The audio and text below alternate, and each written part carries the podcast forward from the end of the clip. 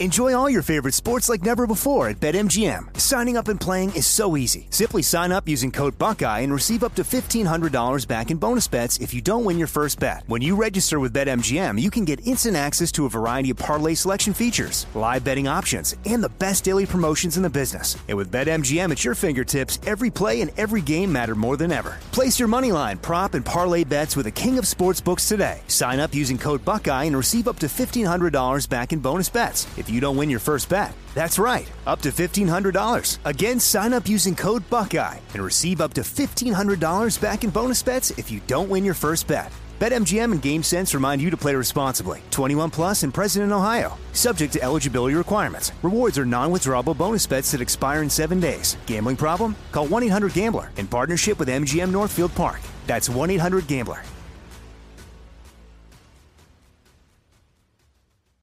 I'm Hannah Storm, and my new podcast, NBA DNA with Hannah Storm, chronicles my six decades in professional basketball. From growing up in the sport to becoming one of sports TV's first female broadcasters. Join me as I dig deep into the game's history, unearth some wild stories, and talk to my friends from the world of basketball, from Dr. J to Charles Barkley.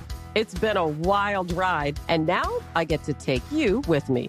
Listen to NBA DNA with Hannah Storm on the iHeartRadio app, Apple Podcasts, or wherever you get your podcasts.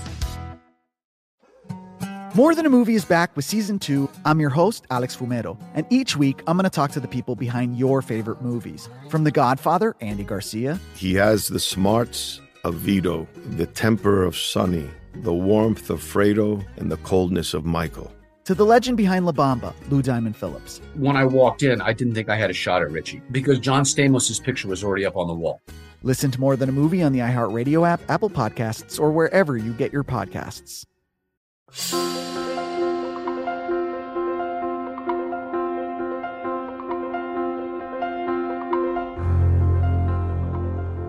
This is Lee Habib, and this is Our American Stories, the show where America is the star and the American people. And send your stories to ouramericanstories.com. They're some of our favorites. Up next, a story that comes to us from an Air Force fighter pilot and Top Gun graduate. Let's take a listen. My name is Brigadier General Jim Boots Demarest. I was a classmate uh, at the United States Air Force Academy of a guy by the name of Captain Steve Phillis. And I'm going to tell the story about Steve and his life uh, and the heroic circumstances around his shootdown and untimely death on the 15th of February, 1991, during Operation Desert Storm. Steve was a Midwestern kid born and raised in Rock Island, Illinois. He was the oldest of five children and described by both his mom and his dad as um, Dobson's strong willed child. Early on in his life, his dad was in the Air Force uh, they had moved to Wyoming, and Steve thought his parents so oppressive that he decided to run away. So he packed all his earthly belongings at age four and went out the front door, and his parents watched him walk all the way to the parade field. He got underneath the bleachers and had packed a peanut butter jelly sandwich and lasted about six hours under the bleachers before coming back and realizing that perhaps his mother and father's rules were not as onerous as he originally thought. But as the oldest of five, he was a leader within the family. And, you know, we hear that a lot about uh, oldest children. But in Steve's case, one of the examples that I think that kind of brings this out is that in Rock Island, Illinois, the family lived in a neighborhood full of children. And so there were constantly sports games going on outside. They would play street hockey and flag football and soccer. And as was often the case, the kids that were better athletes tried to put themselves all on the same team to compete against the kids that were not as athletic. And Steve was the kind of kid that would be almost always selected as a captain. And unlike most of his peers, Steve would pick all the kids that nobody else picked to be on his team. But he would take a few minutes before the start of a soccer game and coach them all up. And uh, nine times out of ten, the less athletic kids, through Steve's leadership and coaching, would come up on top of the neighborhood sports games. And it was kind of a testament to the kind of guy he was. He was very much uh, an informal and a formal leader later in his life, but he He was an inspiring kind of guy, very quiet as a child, but kind of led by example and through action. Um, he was a high school football player, he played in the marching band, but early on in his adult life, he determined that there was something more for him out there and he couldn't quite put his finger on it. But as he approached his senior year in high school, it became evident to him that a future in the military would align with his organized, fastidious personality, and also with the fact that Steve felt a, a, calling to serve. He was an altar boy, he was a captain of whatever sport he was on. And so in uh, late 1977, he wrote a letter and applied to go to the United States Air Force Academy in Colorado Springs. And the letter that he wrote to his congressman is, is a classic because, unlike a lot of others who wrote their congressman to talk about the free education and that, Steve's letter to his congressman was very focused on the fact that he felt that it was his duty as an American citizen to serve in the military and that the Air Force Academy would provide him with the greatest opportunity to serve. He also thought it might be neat to be a pilot, which he mentioned in his application, but it was much more about service and his obligation to his country than for his own personal gain. So in the summer of 1978, Steve shows up in Colorado Springs with 1,500 of his new friends to attend the United States Air Force Academy. And his parents made the trip that many parents do. They loaded up the family station wagon with all of Steve's worldly possessions, the other four children, and they made the long drive from Rock Island, Illinois to Colorado Springs, where on a sunny, bright morning in June of 1978, Steve was dropped off and, uh, in short order, taught to march and marched off with uh, a group of a dozen or so of his new classmates. So when he graduated from the Air Force Academy on June 2nd of 1982, he was one of 450 classmates off to undergraduate pilot training. And Steve went off to pilot training uh, with one goal in mind, and that was to be fighter qualified and to fly the A 10 Warthog as an Air Force fighter pilot. And his single minded focus and determination drove him through the 52 week pilot training program. He excelled academically, he was always extremely well prepared. He was a cool character under pressure, and those things uh, in the military aviation world translated to success. And so on assignment night in late 1983, Steve was fortunate enough to get his first choice, got assigned the A-10 Warthog, and is on, was on his way to uh, Alex, Louisiana, to Suwon Air Base in the Republic of Korea. After being in Suwon for a while, uh, becoming upgrading to instructor pilot, it became clear to Steve that he wanted to to excel in the A-10, and that means that he wanted to compete to attend the prestigious Air Force's Fighter Weapons School. Now, many may know the weapons school as Top Gun from the Navy movie, but the Air Force Fighter Weapons School was more than just a place to do great flying. Steve got over 200 hours of instruction and platform instruction to make him not only a great fighter pilot, but a great instructor, and he loved to teach and he loved to learn about the A 10. And so while at Suwon, he was selected for and attended the prestigious Air Force Fighter Weapons School, where he graduated as a distinguished graduate, returning to Suwon Air Base to complete his two year assignment in Korea. And you're listening to Brigadier General Jim Boots Demarest tell the story of Captain Steve Phillis. And you're learning about a profile in character and a profile of some of the men and women who serve this nation, and particularly the ones that go to our academies, and that's at West Point in Annapolis, and in Colorado Springs. That's the Air Force Academy, West Point, of course, the Army, and the Navy in Annapolis, Maryland. When we come back, more of the story of Captain Steve Phillis here on Our American Stories.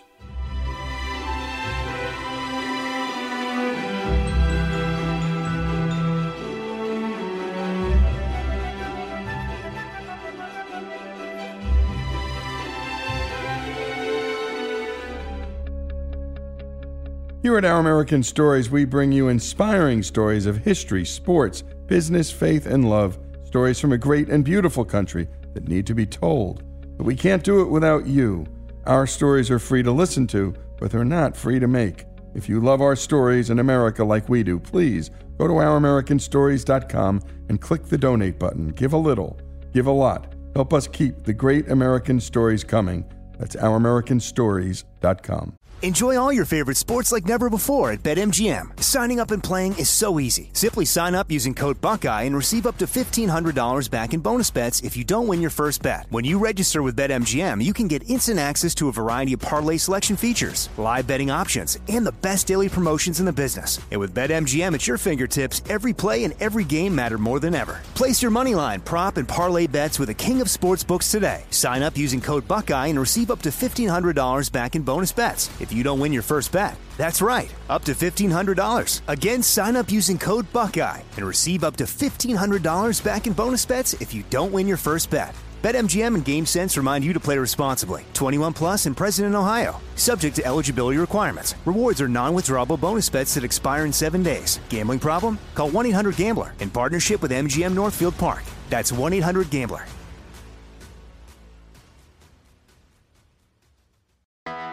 I'm Hannah Storm, and my podcast, NBA DNA with Hannah Storm, digs deep into the history of professional basketball, along with my own, as one of the first female sportscasters. Now let's get you up to speed on what else happened around the NBA today. We talk to all sorts of people I interacted with, from Dr. J to Charles Barkley and recap iconic moments. Yes, he's got it. He, here he comes. Way rock the baby to sleep and slam dunk. As well as some of the wild stories behind the scenes. We were like, what? What are we in for? The scoreboard crashes before we even tip a game off. Today, the NBA is a global sports and entertainment giant. Players are multimillionaires and cultural icons. Iguodala to Curry, back to Iguodala, up for the layup. Oh, blocked by James. LeBron James. And these stories are about how we got here, both on and off the court. And what's next? Listen to NBA DNA with Hannah Storm on the iHeartRadio app, Apple Podcasts, or wherever you get your podcasts.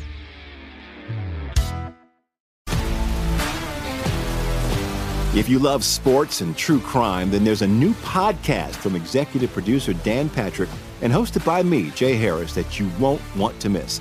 Playing Dirty Sports Scandals. Each week, I'm squeezing the juiciest details from some of the biggest sports scandals ever. I'm talking Marcus Dixon, Olympic gymnastics, Cain Velasquez, salacious Super Bowl level scandals. Join me on the dark side of sports by listening to Playing Dirty Sports Scandals on the iHeartRadio app, Apple Podcasts, or wherever you get your podcasts.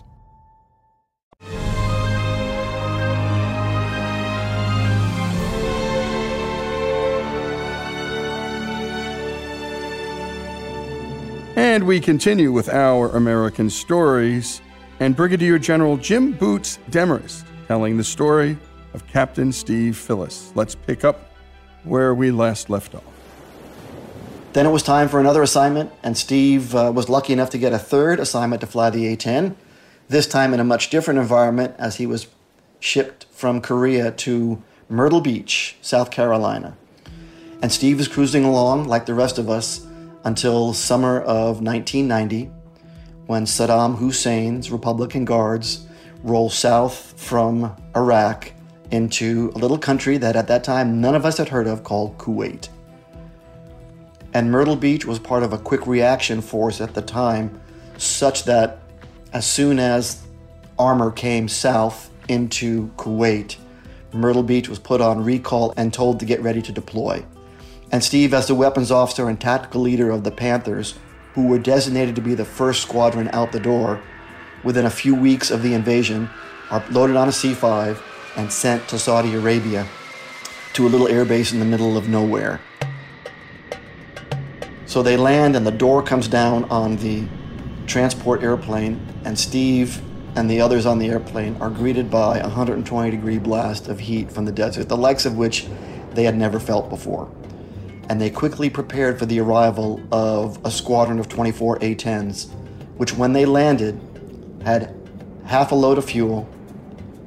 The only amp- weapons they had on board were a gun, and they were the only thing standing between the Republican Guards and Saudi Arabia. And I think what people have to remember is at the time that Iraq invaded Kuwait, they had the fifth largest standing army on the face of the earth. They had just come out of 10 years of combat operations with Iran, so they were very experienced. They were equipped with some of the most modern and sophisticated Soviet built aircraft and surface to air missiles uh, that the world had seen. And so while we know in the end that Desert Storm was a stunning victory, that was anything but assured in the summer of 1990. And so the buildup during Desert Shield was all about getting people ready. Now, in the prelude to the war, Steve had been promoted out of being the weapons officer and now was the commander of C Flight. And a flight commander is essentially the officer in charge of about 12 other pilots in the squadron. And one of Steve's important pre war taskings was to make what we call combat pairings. And the idea here is that you would take your most experienced pilot and pair him with the least experienced pilot to average out the experience of the flight so that as we went out there, it increased the survivability of the squadron overall.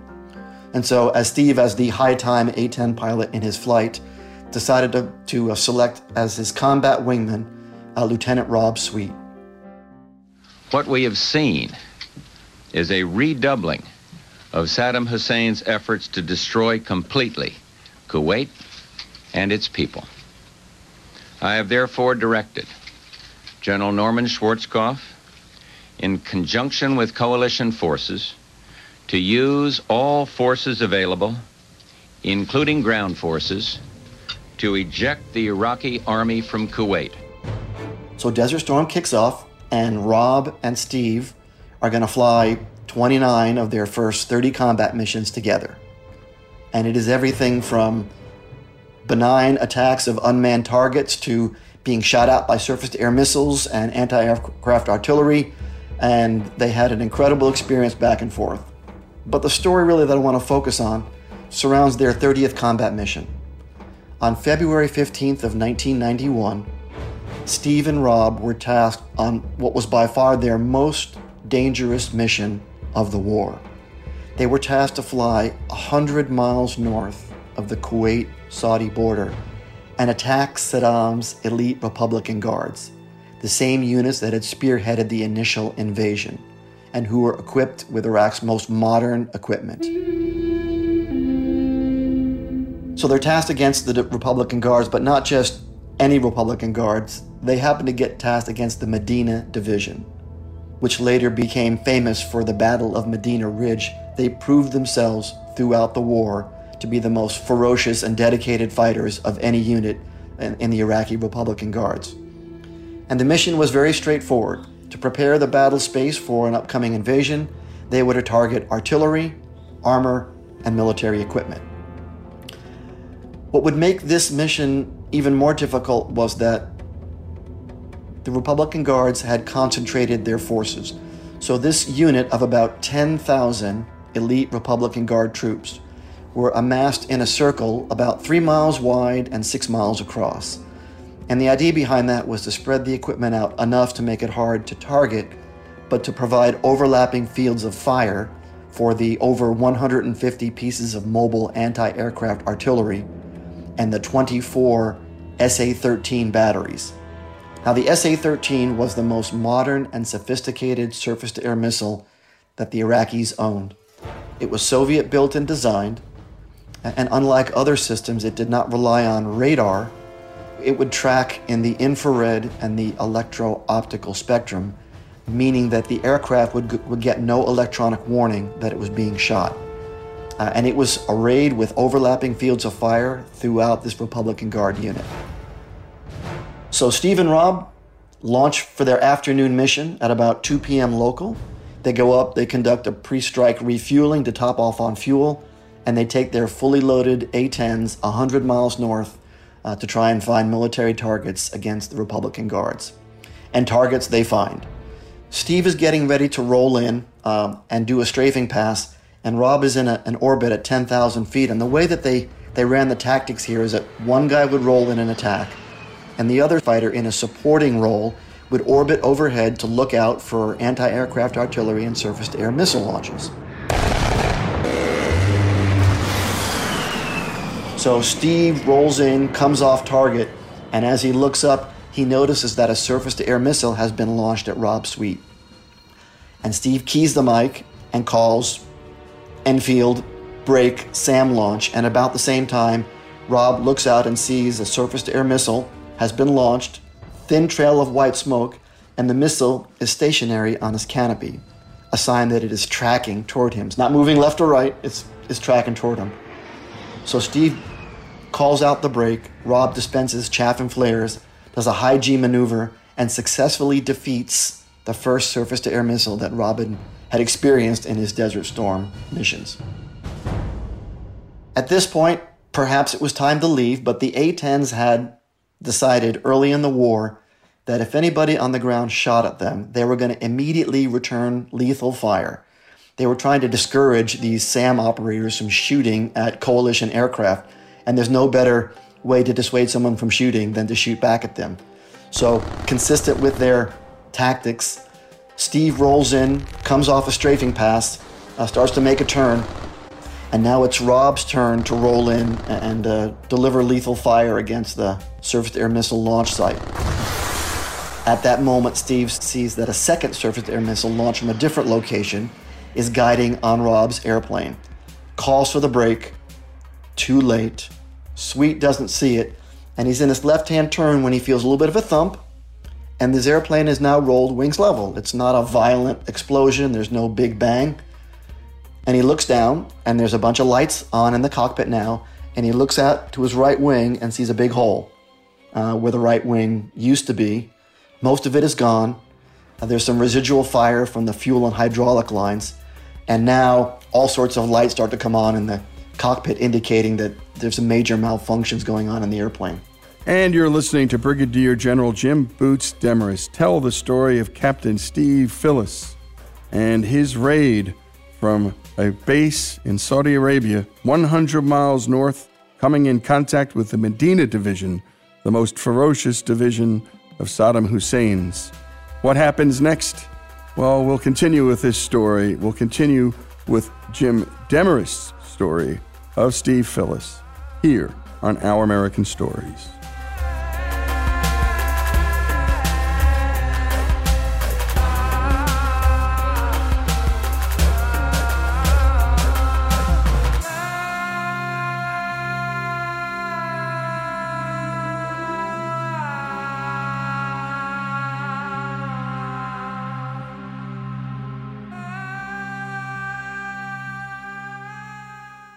Enjoy all your favorite sports like never before at BetMGM. Signing up and playing is so easy. Simply sign up using code Buckeye and receive up to $1,500 back in bonus bets if you don't win your first bet. When you register with BetMGM, you can get instant access to a variety of parlay selection features, live betting options, and the best daily promotions in the business. And with BetMGM at your fingertips, every play and every game matter more than ever. Place your moneyline, prop, and parlay bets with the king of sportsbooks today. Sign up using code Buckeye and receive up to $1,500 back in bonus bets if you don't win your first bet. That's right, up to $1,500. Again, sign up using code Buckeye and receive up to $1,500 back in bonus bets if you don't win your first bet. BetMGM and GameSense remind you to play responsibly. 21 plus and present in Ohio. Subject to eligibility requirements. Rewards are non-withdrawable bonus bets that expire in seven days. Gambling problem? Call 1-800-GAMBLER in partnership with MGM Northfield Park. That's 1-800-GAMBLER.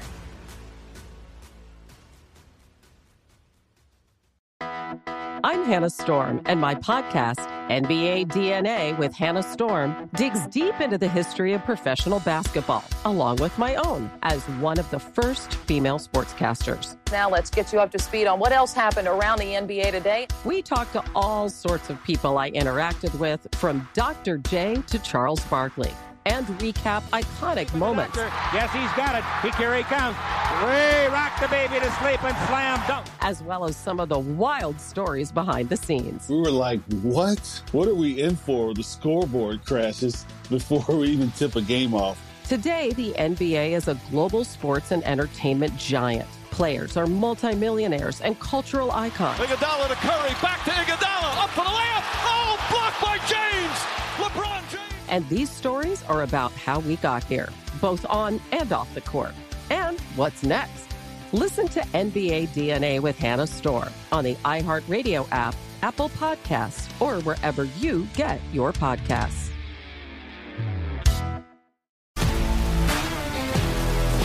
If you love sports and true crime, then there's a new podcast from executive producer Dan Patrick and hosted by me, Jay Harris, that you won't want to miss.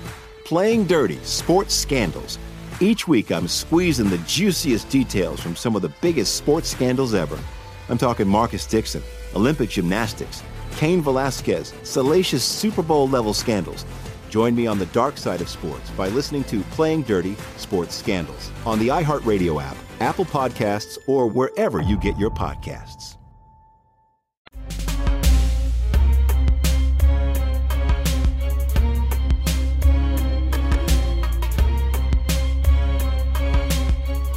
And we continue with our American stories and with Brigadier General Jim Boots Demarest telling the story of Captain Steve Phillis in a raid that cost him his life in 1991. Let's return to Brigadier General Demarest with the rest of this story. The controls are not responding. And so he reaches down and pulls the ejection handles and now uh, is under parachute, descending on top of the troops that he and Steve just got done bombing. Sweet takes off his helmet, checks he's got a good parachute. He can hear bullets whizzing by his head uh, as he's making this five minute parachute descent. Low on fuel, alone, orbiting at 10,000 feet in a slow moving airplane, over 10,000 emboldened Iraqi troops after about a minute following Sweet's ejection, Steve has earned the right to leave. Yet the thought of leaving never crosses his mind. So he gets back on the radio after getting the search and rescue started and starts to call other A-10s in the local area and connects with a flight called Packmeyer 3 and 4 and begins to talk to the flight lead. And what I think is important to understand is that the A-10 is not equipped with a radar. And so in order for A10 pilots to find something, then they have to visually acquire it. There's no radar or other gee whiz equipment that helps them find each other. So Steve is on the radio, orbiting in a left hand turn at 10,000 feet. Everybody on the ground with a rifle, with an anti aircraft artillery, or with a SAM system is now shooting at Steve. And Steve is trying to talk this flight of A 10s to come over his position to help provide additional firepower and support because he's not willing to concede the fact that Sweet's going to get captured. Three minutes after Sweet ejects, Steve is still orbiting over the target. And unfortunately, the inbound A-10s are unable to find Steve and locate Sweet's position. And so, in an act that can only be considered selfless and heroic, Steve reaches down and purposely dispenses high visibility pyrotechnic flares. His intent there is to use those as a visual signal to get the A-10's eyes on. What in fact it also does is that anybody on the ground that had not yet seen Steve now sees him. Three minutes and 45 seconds after Sweet ejects, an eternity in a combat zone orbiting over an entire division of Iraqi troops. Steve's A 10 is struck by an SA 13 and he quickly identifies the fact that it's mortally wounded. What does he do? The first thing he does is he gets on the radio and tells the guys that are inbound, hey guys, it's too hot here. You should not come. Then, and only after, making sure that his inbound friends are safe, he turns the airplane south to try and put additional distance between himself and Rob's ejection location, knowing that search and rescue forces are on their way to Rob. Steve makes it about 15 miles south, his airplane falling apart. He keys the mic on his way out of the area, and in a voice as cool and calm as I'm telling the story today, using the code word for the day, for aircraft down, keys the mic and says, Enfield 37 is bagged as well. Just a few minutes later, unbeknownst to his friends, his fellow fighter pilots, his wingmen, his family, his A 10 is struck by another surface to air missile, shot from a different Republican Guard unit that knocks the tail off of his A 10, and the mortally wounded airplane cartwheels into the desert, killing Steve Phillis on impact.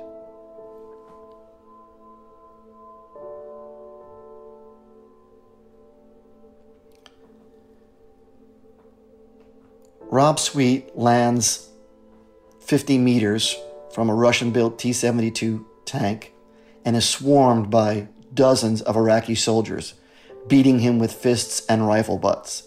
Had it not been for a couple of Iraqi officers that came out and drug him out of there, he may not have survived his first minute on the ground. He is taken to an underground facility. He's transferred to Baghdad.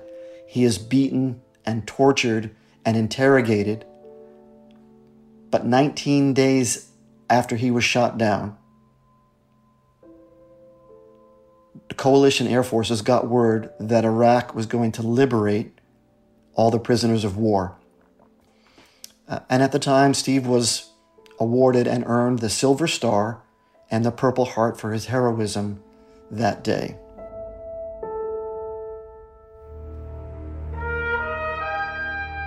Air Force Magazine wrote a great article summarizing Steve's heroics and making the case and asking the question what does it take for a fighter pilot to earn the Medal of Honor? Because although we've been in aerial combat for the last 30 years, no fighter pilot has earned the Medal of Honor since Vietnam. And look, Steve is a hero because the Silver Star recognizes gallantry in action. And the Medal of Honor standard is very high, as it should be.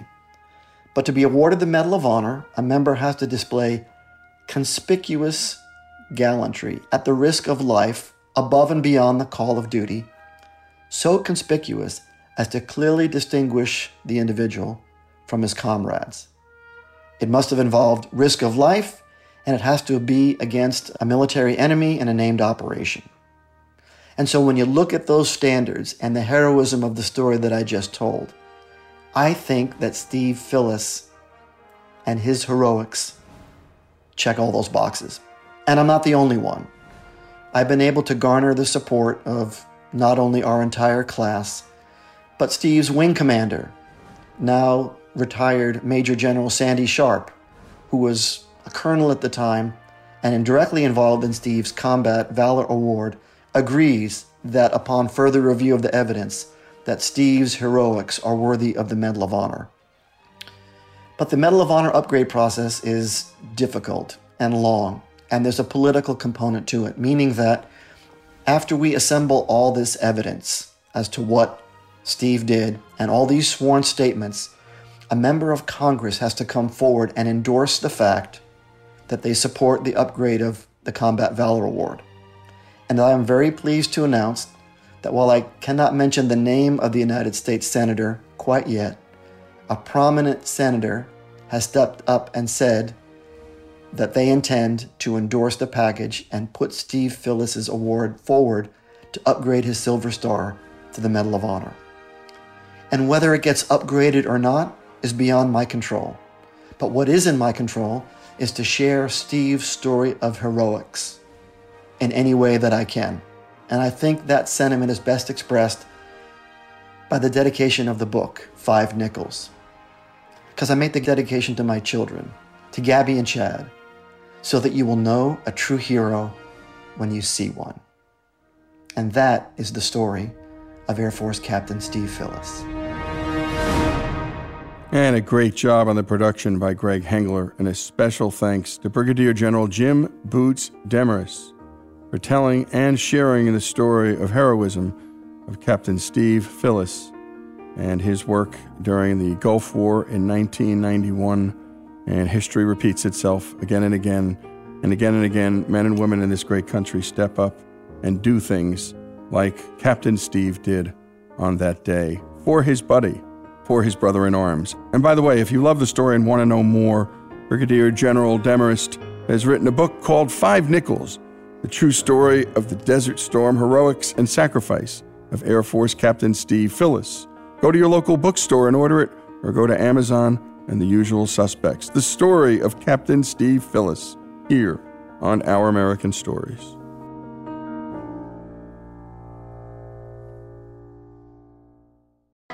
Hannah Storm, and my new podcast, NBA DNA with Hannah Storm, chronicles my six decades in professional basketball. From growing up in the sport to becoming one of sports TV's first female broadcasters. Join me as I dig deep into the game's history, unearth some wild stories, and talk to my friends from the world of basketball, from Dr. J to Charles Barkley. It's been a wild ride, and now I get to take you with me. Listen to NBA DNA with Hannah Storm on the iHeartRadio app, Apple Podcasts, or wherever you get your podcasts. More Than a Movie is back with season two. I'm your host, Alex Fumero, and each week I'm going to talk to the people behind your favorite movies. From The Godfather, Andy Garcia. He has the smarts of Vito, the temper of Sonny, the warmth of Fredo, and the coldness of Michael. To the legend behind La Bamba, Lou Diamond Phillips. When I walked in, I didn't think I had a shot at Richie because John Stamos' picture was already up on the wall. Listen to More Than a Movie on the iHeartRadio app, Apple Podcasts, or wherever you get your podcasts. If you love sports and true crime, then there's a new podcast from executive producer Dan Patrick and hosted by me, Jay Harris, that you won't want to miss. Playing Dirty Sports Scandals. Each week, I'm squeezing the juiciest details from some of the biggest sports scandals ever. I'm talking Marcus Dixon, Olympic gymnastics, Cain Velasquez, salacious Super Bowl level scandals. Join me on the dark side of sports by listening to Playing Dirty Sports Scandals on the iHeartRadio app, Apple Podcasts, or wherever you get your podcasts.